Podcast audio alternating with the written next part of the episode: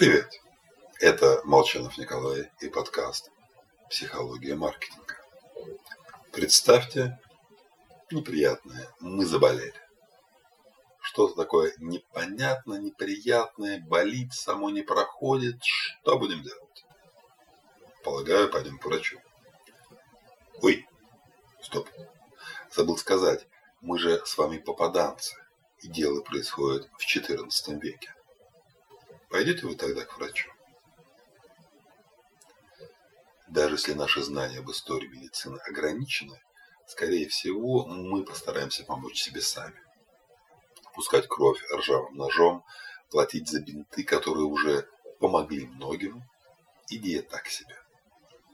Очутившись в далеком прошлом, даже SMM-менеджер возомнит себя авторитетом в области медицины. То есть, с одной стороны, мы в случае чего бежим к авторитетам, с другой, эксперты способны ошибаться. Просто раскрывается это, когда уже слишком поздно.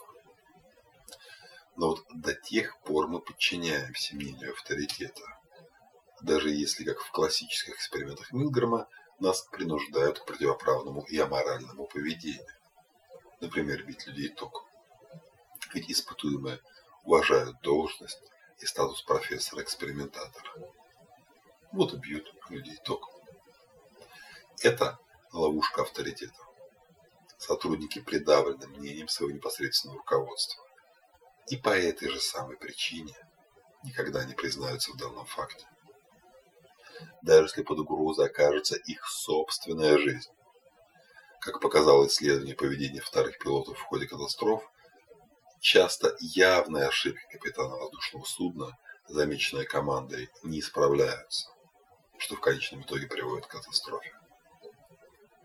Если с вашей идеей единодушно соглашаются, причина не всегда в том, что она классная. Возможно, вы просто директор.